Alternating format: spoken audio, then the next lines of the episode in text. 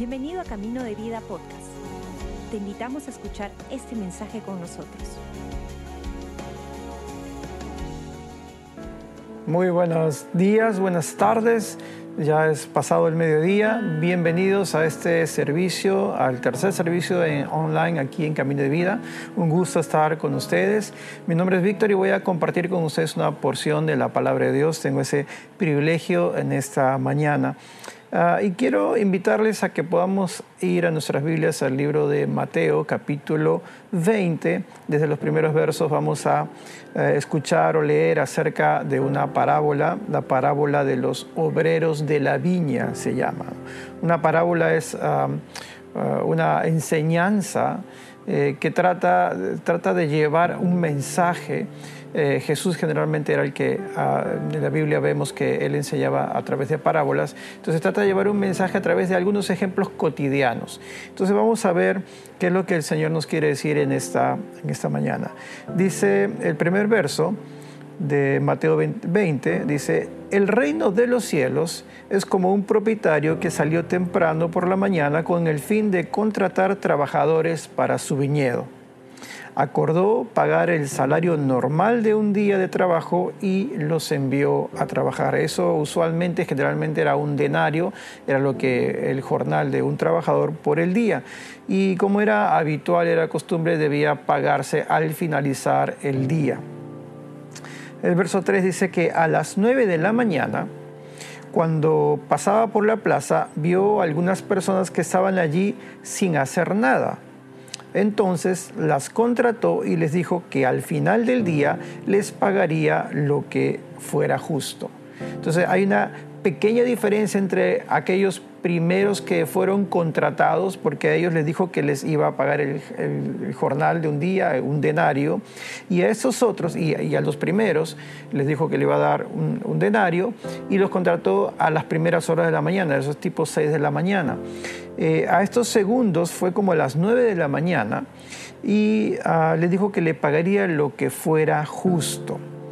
Así que fueron a trabajar al viñedo, y el propietario hizo lo mismo al mediodía y a las 3 de la tarde. Es decir, que volvió a salir a buscar más eh, trabajadores y los consiguió al mediodía. Después a las 3 de la tarde también encontró algunos trabajadores.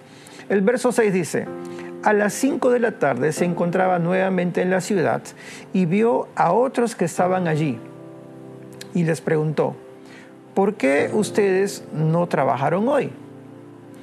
Ya era, recuerden, era las 5 de la tarde, faltaba una hora para que termine el día laboral, que generalmente terminaba a las 6 de la tarde. En ese tiempo se trabajaba de 6 de la mañana a 6 de la tarde, mientras el, día o la luz del día estaba allí.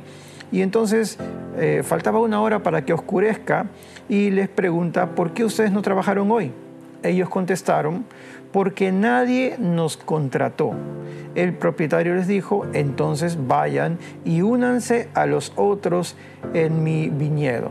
Ahora quiero eh, que nos demos cuenta de que no es que ellos estaban vagando, perdiendo el tiempo. No sé qué hubieras hecho tú eh, sales a buscar trabajo temprano en la mañana, 6 de la mañana, y ves que son otros, son contratados y tú te quedas ahí y ya son 10, 12, 3 de la tarde y ya no, hay posibilidades de trabajar.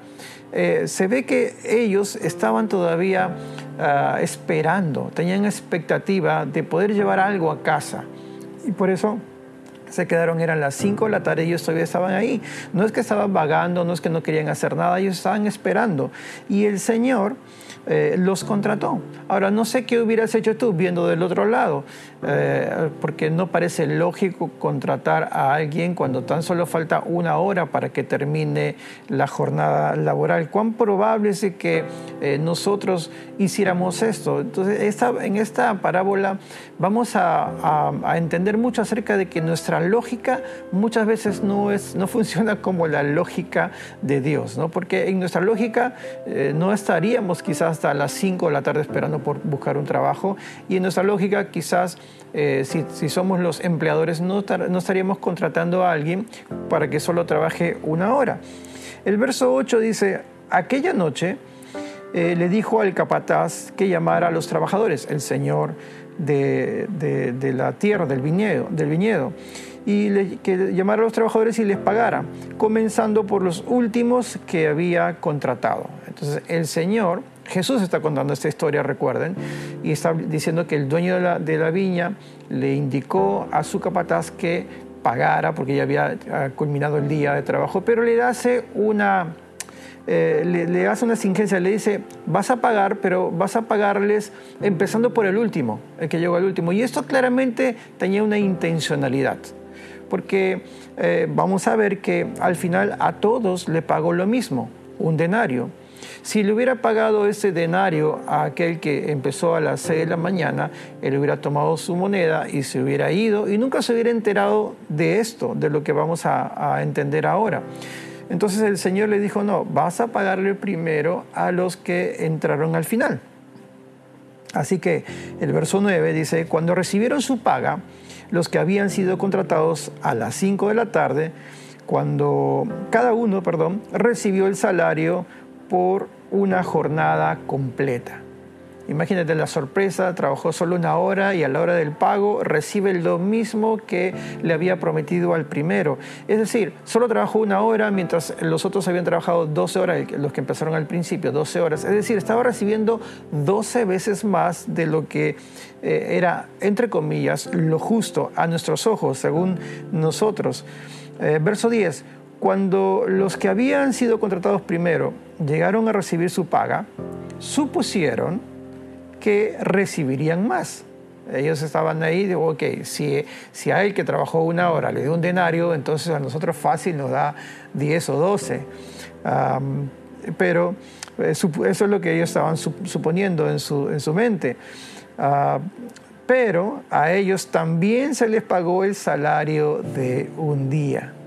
Cuando recibieron la paga, protestaron contra el propietario Aquellos, eh, aquellos trabajaron solo una hora, fue la queja. Sin embargo, se les ha pagado lo mismo que a nosotros, que hemos trabajado todo el día bajo el intenso sol. Ellos se sentían quizás mejor que otros. Y ese es un poco el problema que a veces podemos ver en nuestras vidas, que muchas veces tenemos la eh, tendencia a compararnos con otros. Y eso es lo que estaban haciendo ellos. Y ellos estaban comparando con otros y decían, no, no es justo, nosotros hemos trabajado más que ellos y a ellos les dado un denario, nosotros merecemos más. Pero el verso 13 dice que el Señor le respondió a uno de ellos, amigo. Y me encanta la respuesta porque ya estaban ellos en otras versiones, dice, murmurando contra el dueño de, la, finca o, de la viña. Eh, pero este hombre le dice, amigo, no he, sido, no he sido injusto.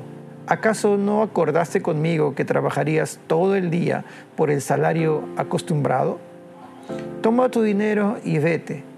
Quise pagarle a este último trabajador lo mismo que a ti ¿acaso es contra la ley que yo haga lo que quiero con mi dinero? ¿Te pones celoso porque soy bondadoso con otros? Entonces, más allá de los merecimientos, esto se trata de la condición que hay en nuestro corazón. Eh, le dice claramente el Señor, ¿acaso te has puesto celoso?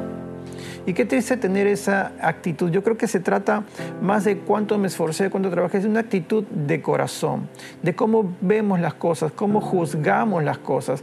Y ya vemos que Dios ah, tiene una forma particular de, hacer las cosas y tiene una enseñanza, obviamente, todo esto eh, para nuestras vidas. Ahora, para un poquito para darles eh, el contexto, esto está siendo compartido por Jesús, esta parábola, porque minutos antes había sucedido algo eh, bastante peculiar. Estaba Jesús con sus discípulos y se había acercado un joven llamado, en la Biblia le llaman el joven rico. Y este joven se había acercado a Jesús para decirle, maestro, bueno, ah, ¿qué debo hacer para ir al reino de los cielos, para entrar en los cielos? Y Jesús le dijo, bueno, entonces, mira, si quieres entrar a los cielos, ah, cumple con los mandamientos, ama a Dios, a tus padres, y le empieza a mencionar algunos mandamientos y el joven responde, esto lo he hecho. Eh, ¿Qué más debo hacer? Jesús le dice, bueno, vende lo que tienes y compártelo. Y esto vamos a, verlo en el libro de Mateo, justo un capítulo antes, eh, capítulo 19. Eh, y vamos a ver el verso 21. Jesús le dijo a este joven, si deseas ser perfecto, anda, vende todas tus posesiones y entrega el dinero a los pobres y tendrás tesoro en los cielos. Jesús no le está diciendo, vende todo y tráemelo, está diciendo, llévalo a los pobres, porque Jesús siempre estaba pensando en aquel que tenía necesidad, siempre estaba pensando y buscando satisfacer las necesidades de aquellos que están con falta de, cosas. Y, le, y le agrega a Jesús después, ven y sígueme, sé mi discípulo. El verso 22 dice que cuando el joven escuchó lo que Jesús le dijo, se fue triste porque tenía muchas posesiones. Entonces sus posesiones finalmente lo alejaron de Dios, lo alejaron de Jesús. Entonces muchas veces hay cosas que nos alejan de Jesús y sería bueno reflexionar acerca de ello en nuestras vidas. En el caso de este joven eran posesiones, pero a veces hay otras cosas que tú y yo practicamos o hacemos que nos alejan de Dios. Y es sobre lo que tenemos que reflexionar, porque de hecho que queremos ser parte, tener relación con ese Jesús, ese Dios todopoderoso. Ahora, eh, continúa la historia, el joven rico se va y se quedan los discípulos y los discípulos se quedan pensando, uy caramba, esto está medio complicado porque eh, el joven ha guardado los mandamientos y, qué difícil es eh, seguir a Jesús. Y la respuesta o lo que, lo que aconteció en ese momento, la pregunta que Pedro le hace en nombre de todos los discípulos a Jesús es la siguiente, la encontramos unos versos más abajo, eh, Mateo 19, 25. Los discípulos quedaron atónitos por esto que Jesús le había contestado al joven rico y porque el joven rico se había ido, triste. Entonces, ¿quién podrá ser salvo? Preguntó, preguntaron. Pedro preguntó, ¿quién podrá ser salvo? Porque eso está muy complicado. Y en el verso 27, ah, perdón, 26, Jesús los miró y les dijo, humanamente hablando es imposible, pero para Dios todo es posible. Entonces Pedro le dijo, nosotros hemos dejado todo para seguirte. ¿Qué recibiremos a cambio? Eh, él está diciendo, Pedro está diciendo, hemos hecho de todo para seguirte. Entonces, ¿qué nos toca a nosotros? Otra vez nuestra mente y nuestra lógica humana, si yo estoy dejando esto, aquello, y te estoy siguiendo, ¿qué hay para mí? Y entonces ahí es donde Jesús entonces empieza a contar esta parábola.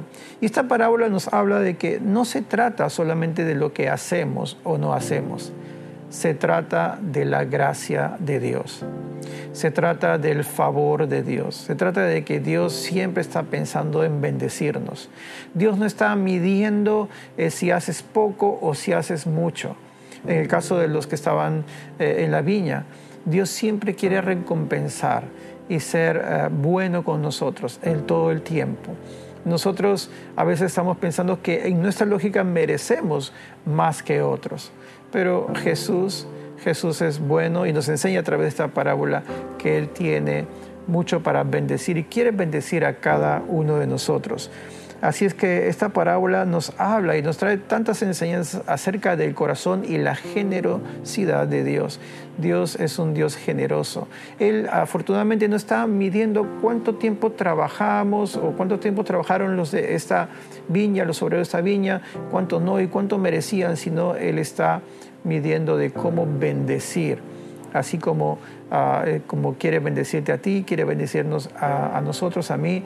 Dios quiere todo el tiempo bendecir. Él no está midiendo nuestro tiempo de qué hacemos o qué no hacemos, así como Él tampoco está midiendo el tamaño de tu pecado o de tu falta o de las cosas que haces en contra de Él. Él solo está dándonos la oportunidad de querer bendecirnos. Lo único que tenemos que saber y entender es que hemos sido invitados a la viña. Y en esta mañana también Dios está extendiendo esta invitación, porque qué triste es aquellos que quedaron fuera de la viña. Eh, Jesús invitó a todos, a todos los que estaban dispuestos, no importa la hora, el momento, no importa las circunstancias, Él invitó a todos para que puedan formar parte de esta viña que es el reino de Dios. Porque Él empieza diciendo esta parábola, el reino de Dios es similar o semejante a, Entonces, ah, Dios tiene esta invitación para ti también en esta mañana. Él quiere que tú también formes parte del reino de Dios.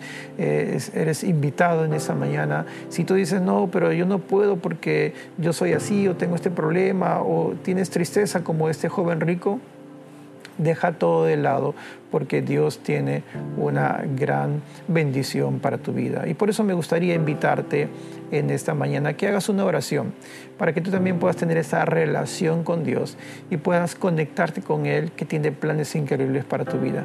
Si tú estás listo, me gustaría hacer esta oración contigo.